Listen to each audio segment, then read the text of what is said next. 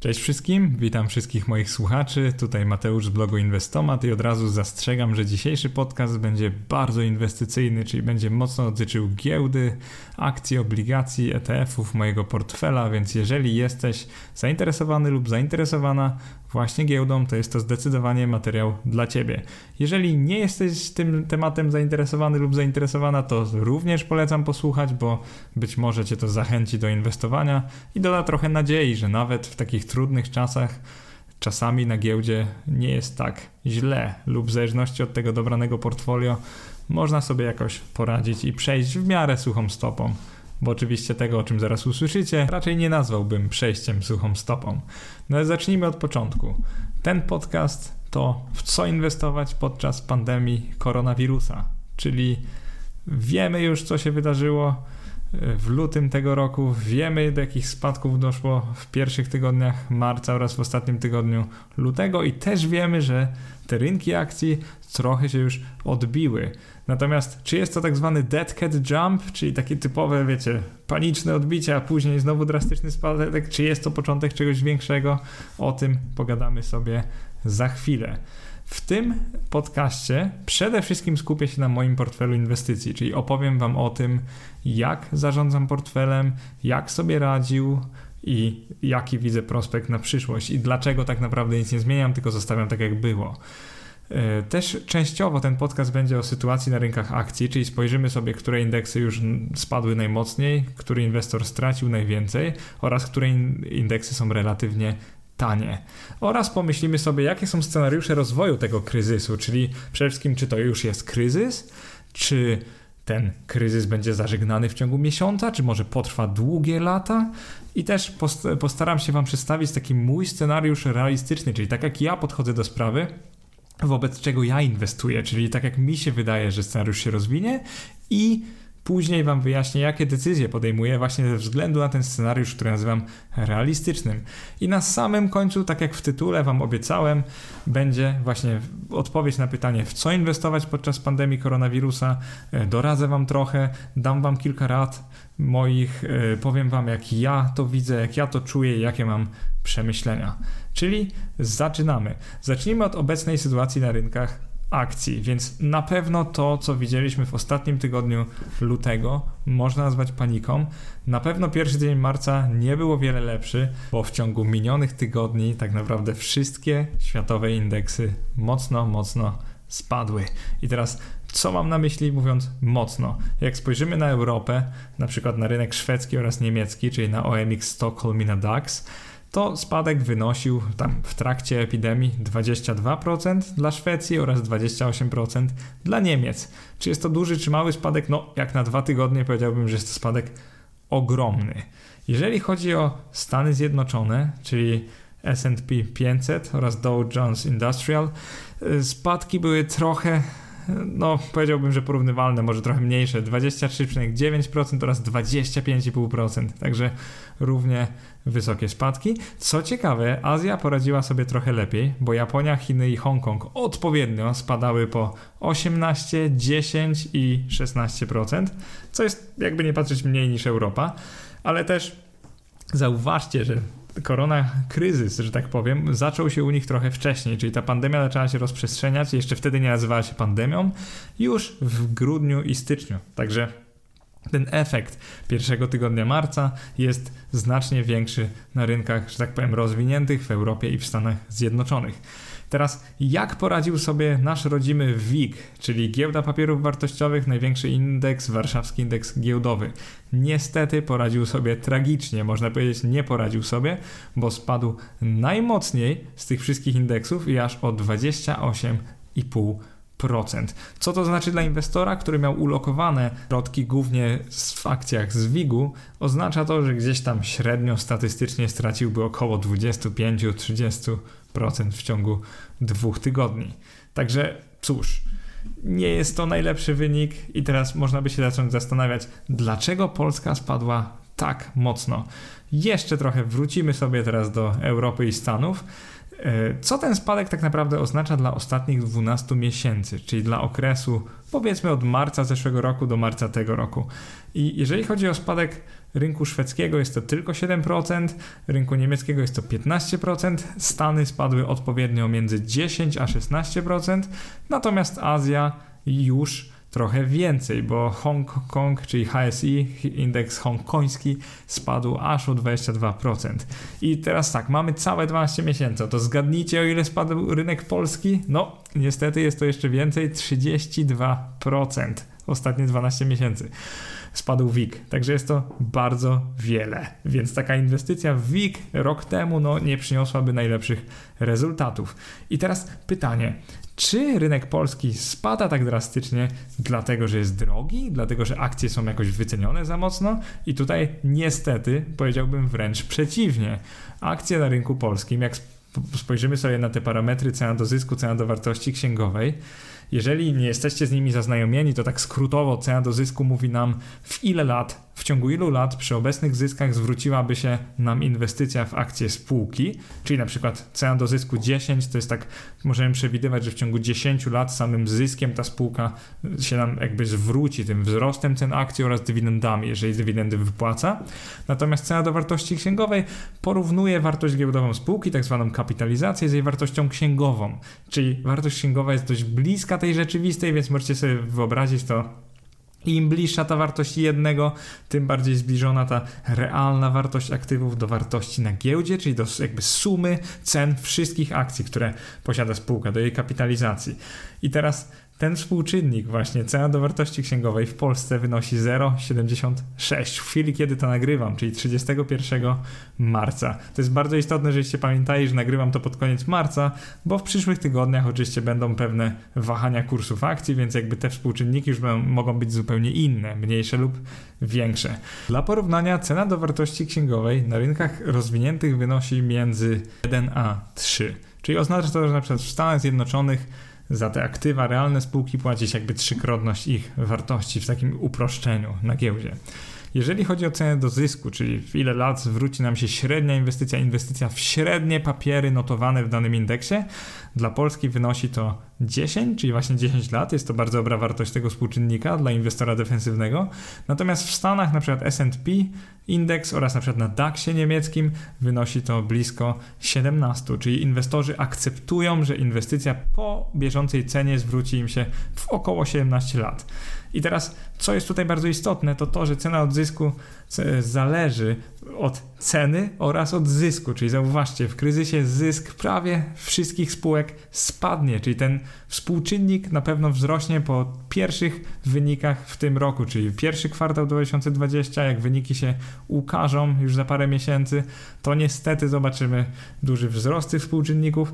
Natomiast po drugim kwartale 2020, czyli jak już ta gospodarka będzie zamknięta od paru miesięcy i naprawdę sporo firm, tych notowanych na giełdzie może bardzo mocno oberwać, niestety zobaczymy jeszcze większy skok tego współczynnika. Więc można powiedzieć, że giełdy już dyskontują ten wzrost. Czyli dlatego jest aż taki spadek na rynkach akcji. I teraz co jest bardzo istotne, mimo tego, że Polska spadła najbardziej, jest ona, cóż, dalej najtańszym rynkiem, czyli można powiedzieć, że fundamentalnie jest atrakcyjna, ale czy to znaczy, że już dzisiaj powinieneś lub powinnaś inwestować w akcje na rynku polskim? To jest zupełnie inne pytanie i zaraz do tego przejdziemy, bo czasami cierpliwość popłaca. Więc druga część tego wpisu to są scenariusze rozwoju obecnego kryzysu. I teraz są dwa tak naprawdę, które oceniłem jako skrajne. Ten skrajnie optymistyczny zakłada, że gospodarka naszego kraju otwiera się najpóźniej 1 maja 2020, czyli tak naprawdę już niedługo, a skala zwolnień w całej gospodarce narodowej sięga maksymalnie 500 tysięcy, czyli pół miliona Polaków.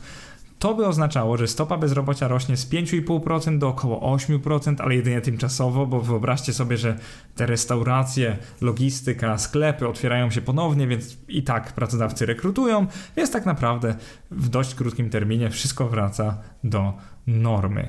Jeżeli chodzi o dynamikę PKB, to w takim scenariuszu ona była w stagnacji, nawet mogłaby nie spaść albo ewentualnie być tam 0, no minus 2%, niewielki spadek. Giełdy prawdopodobnie wtedy spadłyby jeszcze trochę, ale gdzieś inwestorzy zauważyliby to, że wszystko wraca do normy, że tych zarażeń nie ma już więcej, że sklepy się otwierają, więc podejrzewam, że gdzieś do końca roku doszlibyśmy przynajmniej do tego poziomu z początku lutego 2020. Jakie są szanse na wystąpienie tego scenariusza? No oceniam je dość marnie, na 2, może do 5%. Yy, uważam, że to się raczej nie wydarzy, choćby na to, że patrząc jak inne kraje sobie radziły z koronawirusem, raczej myślę, że potrwa to jeszcze przynajmniej parę miesięcy, czyli niestety ten scenariusz optymistyczny może się nie wydarzyć. Teraz przejdźmy do tego drugiego bieguna, czyli scenariusza skrajnie pesymistycznego. Gospodarka naszego kraju pozostaje zamknięta na przykład do 1 września. 2020, czyli skala zwolnień sięga 2,5 miliona Polaków, czyli wyobraźcie sobie, że bezrobocie skacze z 5,5% do prawie 20%, także jest to niesamowity wzrost bezrobocia i prawdziwa tragedia dla gospodarki. Cały łańcuch dostaw zostaje przerwany, PKB spada nawet o 10-15, może nawet 20%. Gospodarczo cofamy się do roku 2016, może 17, a giełdy spadają, mam na myśli o wszystkich giełdach światowych, jeszcze o jakieś 40-50%. Już po tych spadkach, które zanotowaliśmy. Czyli wyobraźcie sobie, że skala przeceny jest podobna do 2008 roku, a okazje, które pojawiają się na giełdzie gdzieś w grudniu, styczniu przyszłego roku, są naprawdę niezłe i po prostu takie, że mało który inwestor nie skorzysta, prawda? I teraz szanse na taki scenariusz oceniam niestety trochę wyżej, na jakieś może 10%. Myślę, że to się raczej nie wydarzy, ale mimo wszystko jest szansa na taki negatywny trochę większa niż na ten skrajnie pozytywny. I teraz to, co nazwałem na początku scenariuszem realistycznym, czyli scenariuszem, wokół którego ja zbudowałem i buduję swój portfel inwestycji, jest to coś pomiędzy tymi powyższymi opcjami. Czyli myślę, że giełdy nie zdyskontowały jeszcze tej skali recesji gospodarczej, bo zauważcie, że jak można zdyskontować coś, czego się nie da przewidzieć, bo nikt nie wie, na ile rządy zamkną gospodarki, więc jak niby analitycy mają cokolwiek przewidzieć i zdyskontować. Więc moja intuicja i takie doświadczenie na rynkach, to takie już ponad ośmioletnie, podpowiada mi, że mamy do czynienia z takim lockdownem gospodarki, takim ostrym na gdzieś dwa, może trzy miesiące maksymalnie, więc wydaje mi się, że bezrobocie wzrośnie wtedy do tych może 10, 11 dużo ludzi trafi na rynek, pensje spadną, firmy będą brać sobie gorzej, oczywiście mimo tego pakietu pomocowego, tej tarczy antykryzysowej Mateusza Morawieckiego, oceniam, że no jej wpływ nie będzie taki super, czyli i tak firmy raczej będą zwalniały niż dalej bez sensu płaciły swoim pracownikom, tak brutalnie rzecz ujmując. Więc nastawiam się na recesję, nastawiam się na spadki na rynkach. Jak wysokie spadki? Nie mam pojęcia, ale chętnie poczekam do wyników firm z pierwszego i drugiego kwartału, a dopiero później będę podejmował decyzje inwestycyjne. Czyli uważam, że nic w tym stresie teraz piekląc się nie powinienem robić. I teraz z jakiego punktu odniesienia wychodzę? Przede wszystkim niektórzy z Was mogli przeczytać wpis oraz posłuchać podcastów, co inwestować pieniądze w 2020 roku. To, ten wpis i podcast y, opublikowałem w listopadzie, na początku listopada 2019. I teraz, czym bym chciał się Wam przede wszystkim pochwalić, to tym, że od tamtego momentu nie zrobiłem na rynkach żadnej transakcji, nie sprzedałem niczego, a mimo to mój portfel nie radzi sobie wcale tak tragicznie. I teraz, jakie to są proporcje portfela? W tej chwili i też 5 miesięcy temu miałem 35% całego portfela w akcjach z SWIG 80, czyli z tego najmniejszego z WIGów. Y, to były spółki dywidendowe i na nich ten wynik w ostatnim miesiącu no nie jest najlepszy, minus 19%, czyli w skali portfela minus 6,6%. No okay, nie jest najlepiej. Jeżeli spojrzymy dalej na mój portfel, 20% w obligacjach korporacyjnych, one też radzą sobie, no nie najlepiej, spadek wartości minus 4%, ale jeżeli wszystkie firmy przetrwają, to do końca roku mi się to wszystko zwróci, bo już będzie to tak zwany maturity, czyli firmy wykupią swoje obligacje. Wpływ na cały portfel minus 0,8%. Tragedii nie ma. 20% portfolio mam w ETF-ach surowcowych, to jest głównie złoto. Ich wyniki w ciągu tego miesiąca naprawdę są doskonałe, to jest plus 8%, czyli na całość portfela plus 1,6%. I zaraz rozwinę, co tam mam dokładnie. 15% portfolio mam w ETF-ach obligacji skarbowych, to są obligacje skarbowe rządu USA, te 10-latki. E, tutaj wynik plus 3,6%, czyli w skali portfela plus 0,5%, ponieważ ludzie uciekają do tego właśnie safe, safe haven. E, jeżeli chodzi o resztę portfela, 10% jest to gotówka. Mam ją w trzech walutach, bo powiem Wam szczerze, troszkę boję się e, inflacji lub hiperinflacji. Na gotówce mam plus 4%, jak na ironię, ponieważ dolar tak mocno skoczył, więc w skali portfela jest to 0,4%. Jeżeli chodzi o całość mojego portfela, ostatni miesiąc minus 4,9%, możemy zaokrąglić do 5%. E, fala paniki była naprawdę ogromna. E, ci, którzy trzymali wszystko na, na akcjach, mogli stracić nawet 30% w ciągu 2-3 tygodni. W moim przypadku jest to 5%. Nie straciłem nic na prowizjach, ponieważ nie dokonuję żadnych transakcji. To jest zresztą moja filozofia inwestycyjna, żeby nie dokonywać zbyt wielu transakcji. I powiem też Wam szczerze, że może i straciłem mniej niż niektórzy, którzy stracili właśnie na przykład 30%, to jeżeli na rynku tym akcji, na, na, giełdzie wystąpi odbicie, to oczywiście ja zyskam o wiele mniej niż te osoby, które są, jak to się mówi, w pełni zapakowane w ten rynek, czyli po prostu siedzą tam. Więc, żeby być z wami fair, powiem wam, mój portfel mniej spada, ale także mniej rośnie w dobrych czasach, ponieważ nie jest to portfel na dobre czasy. I teraz dlaczego i co zrobiłem w ostatnim roku dokładnie, co zredukowałem, jakie aktywa posiadałem i dlaczego wam wyjaśnię, żebyście zrozumieli moją filozofię inwestycyjną i tak naprawdę na czym się opieram w tym wszystkim. Bardzo patrzę na globalny współczynnik cena do zysku oraz na kapę. I teraz jeżeli chodzi o ten współczynnik przykład dla Stanów Zjednoczonych, no to w zeszłym roku wynosił on nawet 25 do 26 e, punktów, czyli inwestorzy średnio akceptowali, że inwestycja zwróci im się w dwadzieścia kilka lat, co jest dla mnie dość przesadzone, po prostu jest to trochę na wyrost. I czy w takich warunkach, czyli w listopadzie zeszłego roku, ja się czułem komfortowo, żeby trzymać jakieś ryzykowne akcje, a już nie daj Boże kupować nowe? No, powiem Wam szczerze, nie bardzo. Dlatego mój tok rozumowania, czyli to jak zarządzałem składnikami portfela, było to mniej więcej tak, że przez lata trzymałem bardzo ryzykowne akcje polskie, takie spekulacyjne wręcz na New Connectie. Na nich miałem naprawdę fajne wyniki. 2017-18 e, było naprawdę nieźle. I w 2019 tak trochę obudziłem się i zauważyłem, że po prostu akcje stają się za drogie i mam na myśli globalnie. E, nie tylko w Polsce, bo tak naprawdę w Polsce nie notowaliśmy takiego wielkiego wzrostu. Więc co wtedy zrobiłem? Rozejrzałem się trochę po rynku i stopniowo zacząłem odkładać, żeby mieć więcej gotówki oraz żeby mieć więcej tych akcji dywidendowych, czyli zacząłem prze przeskakiwać na akcje dywidendowe. I teraz co się stało już we wrześniu zeszłego roku? Pozbyłem się wtedy wszystkich moich akcji z New Connectu, na szczęście z dość fajnym zyskiem, takim wieloletnim, więc można powiedzieć, że jestem bardzo zadowolony z tej inwestycji. Pozbyłem się tych akcji z New Connectu zupełnie, pozbyłem się części obligacji korporacyjnych, tak naprawdę nie pozbyłem, bo one się skończyły, więc po prostu wyobraźcie sobie, że firmy skupiły, ja już nie kupiłem kolejnych. Czyli można powiedzieć, w skali portfolio zredukowałem udział ryzykownych akcji oraz obligacji korporacyjnych. I teraz kosztem czego? No, przede wszystkim tych akcji, powiedzmy, bezpieczniejszych, może i SWIG, ale to są akcje dywidendowe, więc zwykle nie spadają tak bardzo jak cały rynek kosztem gotówki, którą właśnie teraz konsekwentnie trzymam 10% i kosztem tych dwóch nowych składników, to są ETF-y obligacji skarbowych Stanów Zjednoczonych oraz ETF-y surowcowe metali szlachetnych. W moim przypadku to jest właśnie głównie złoto, trochę srebra, tak jak wam wcześniej powiedziałem. Więc zrobiłem sobie taki portfel, który będzie odporny na kryzys, nie wiedząc kiedy przyjdzie kryzys i czym będzie spowodowany, no bo wiadomo, nikt tego nie może przewidzieć. Więc nie, nie posądzajcie mnie o to, że miałem jakieś insider info o koronawirusie i wiedziałem, że się rozprzestrzeni w Europie, bo nie miałem o tym pojęcia. Po prostu bałem się wysokiego współczynnika cen do zysku, więc wolałem nie inwestować, więc chciałem być po prostu taki defensywny.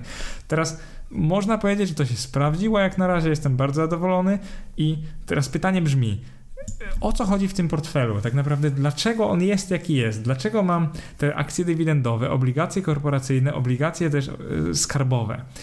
Tak naprawdę chodzi o to, żeby maksymalizować ten cash flow, żeby jak najwięcej gotówki do mnie wpadało w kolejnych miesiącach i żebym do tych 10% gotówki mógł dołożyć jak najwięcej. Czyli żeby mieć jak najwięcej gotówki.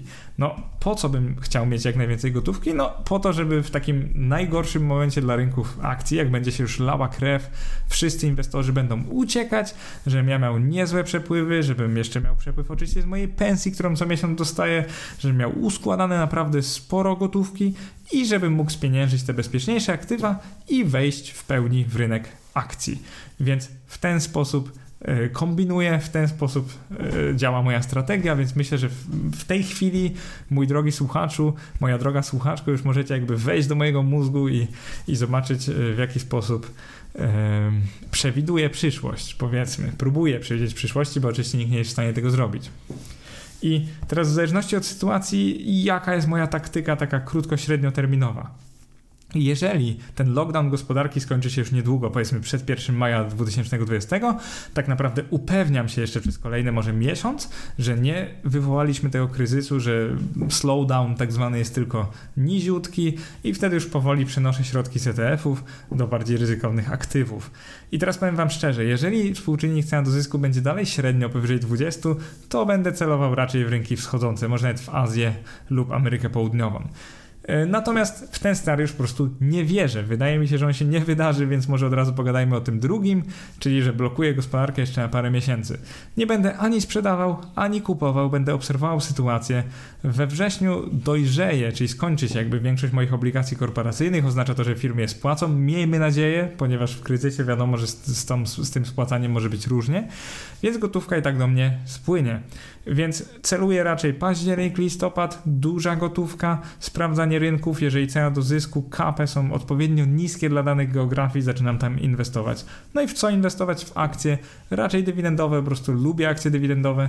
No i fajnie było je okazyjnie kupić, żeby w przyszłych latach mieć taką stopę dywidendy powyżej 10%. To było naprawdę niesamowite. E, trzeci scenariusz, pandemia koronawirusa trwa do nawet października, grudnia, Bezrobocie wzrasta o 20%, dzieje się prawdziwa katastrofa.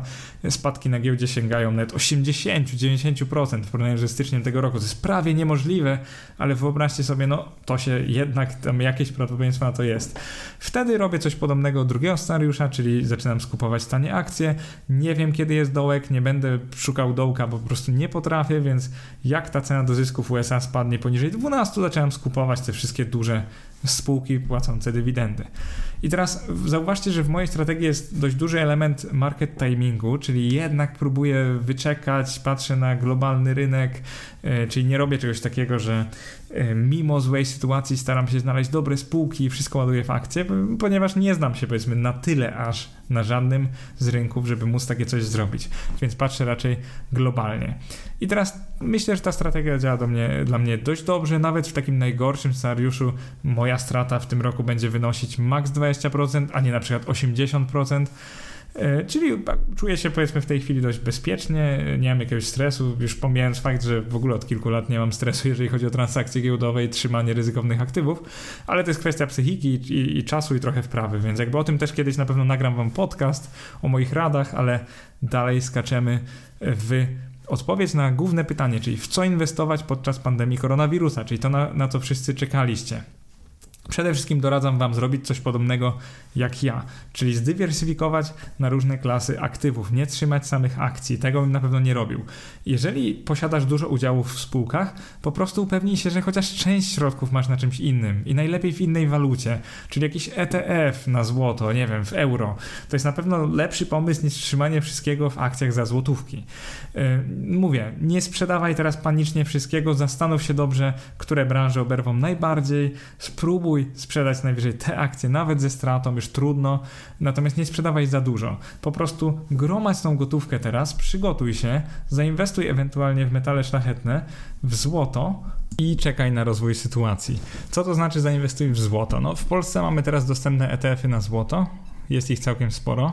We wpisie znajdziesz listę, więc nie będę teraz oczywiście w podcaście się rozwijał, po prostu odpal sobie w domu, jak już wrócisz, jeżeli teraz jesteś w drodze o pracę albo na przykład biegasz, chociaż w tym momencie, o, nie wiem czy wolno biegać, ale tak już ironicznie powiedzmy sobie, jeżeli wrócisz do domu, odpal sobie wpis, zobacz listę, bo ona się tam znajduje, wybieraj te, które mają niskie prowizje i te, które mają sporo aktywów i są takich znanych światowych firm. No i oczywiście w walutach obcych, więc jakby mamy podwójny podwójną tą translację, że mamy najpierw ze złotego na przykład na dolar, a później z dolara dopiero na metal szlachetny, to jest i złe i dobre, ale jeżeli podejrzewamy, że złoty będzie sobie radził źle, to myślę, że to nie jest taki zły pomysł, żeby mieć na przykład w euro lub w dolarze właśnie takie metale szlachetne. Teraz polecam Ci, żebyś też trochę kupił sobie obligacji skarbowych. E, mogą to być obligacje czteroletnie, te polskie, e, tylko z nimi problem jest taki, że jeżeli je teraz kupisz, przez pierwszy rok masz brutto tam 2, jeżeli dobrze pamiętam 3 albo 4%, natomiast w kolejnych masz trochę więcej, bo już denominowane inflacją, tam 1-2 plus inflacja brutto. Niestety te okazje na rynku akcji mogą się zdarzyć po prostu wcześniej. Te okazje mogą być na przykład w grudniu, a ty wtedy będziesz jeszcze czekał lub czekała kilka lat na to, aż Polska, państwo polskie wykupi obligacje. Oczywiście obligacje skarbowe można sterminować, tam jest kara za to bodajże 1%, więc tragedii nie ma, więc jeżeli chcecie, możecie to zrobić. Lub nawet trzymać na lokacie, chociaż przy tych stopach procentowych, tam 1%, lokaty teraz przecież prawie nic nie płacą, czyli prawie na pewno przegrasz z inflacją. E, bardziej bym polecał, i to też we wpisie znajdziesz listę ETF-ów, które inwestują w obligacje skarbowe na różnych rynkach światowych. Ja właśnie posiadam kilka takich ETF-ów. Zobaczycie sobie listę, więc y, wybierzcie sobie po prostu coś z tego. Y, dodatkowy plus jest taki, że macie jeszcze więcej środków w walucie obcej, czyli jesteście zabezpieczeni lepiej na spadek wartości złotego. Jeżeli chodzi o inwestowanie w akcje, tak jak Wam mówiłem, ja nie będę teraz szukał okazji. Jeżeli Ty czujesz, że powinieneś lub powinnaś inwestować teraz w akcje, bo może okazje są już, yy, może nie będzie dalszych spadków, może po prostu lubicie inwestować w akcje, już niezależnie dlaczego chcecie to zrobić, yy, polecam Wam przede wszystkim szukać akcji dywidendowych, bo one zwykle ta ich wartość spada, rośnie wolniej niż innych czyli to ryzyko z inwestycją jest po prostu niższe, oraz zastanówcie się, które branże najbardziej stracą i które najbardziej zyskają na koronawirusie. I takie moje typy w tej chwili na ten podcast, no co do zyskania, to, to jest oczywiście branża online, to będą gry, e, będzie to, będą to firmy typu Netflix, które mm, no, streamują, czyli jakby wspierają ludzi, którzy są w domach, nie potrzebują do tego wiele infrastruktury, ich pracownicy też raczej będą mogli kontynuować swoje działanie, czyli wszystkie spółki, które są w internecie. E, myślę, że też e, sprzedaż związana ze środkami takimi niezbędnymi do przeżycia, e, sklepy, rolnictwo, produkcja, ale taka spożywcza, myślę, że to też nie jest najgorszy typ. Więc jeżeli naprawdę musicie teraz kupować akcje, jeżeli coś wam mówi, że trzeba, to y, spróbujcie wytypować najlepsze branże, czyli zastanówcie się, co spadnie najmniej lub nawet wzrośnie. Jeżeli chodzi o inwestycje w mieszkania na wynajem, to jest bardzo popularny temat w Polsce. Y, wiele osób się tym interesuje. O tym już nagrałem osobny podcast, o tym, co sądzę, że koronawirus zrobi z tym, y, z tą inwestycją w mieszkanie na wynajem.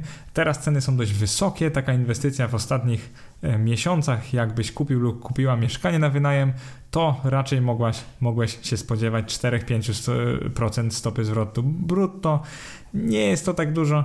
E, uważam, że warto poczekać na spadki cen, które prawie na pewno nastąpią. Jeżeli wolicie w mieszkanie, jest to dla Was bezpieczniejsze, to też poczekajcie jeszcze trochę na zakup, czyli gromadźcie gotówkę. I dochodzimy do tego punktu kulminacyjnego, czyli właśnie zostaw sobie jak najwięcej gotówki. To jest to, co ja robię. Zbierajcie teraz pieniądze, to jest bardzo ważne, żebyście je mieli. Nie bójcie się tej inflacji, bo jeszcze nie wiadomo, czy będzie, czy nie. Jeżeli się boicie, to po prostu sobie ją przetłumaczcie na euro czy, czy dolary. Jeżeli się boicie naszej, to po prostu kupcie inną. To jest taka rada. Natomiast pamiętajcie, że nie ma na was presji, żeby w tej chwili kupować, a już w ogóle nie akcje.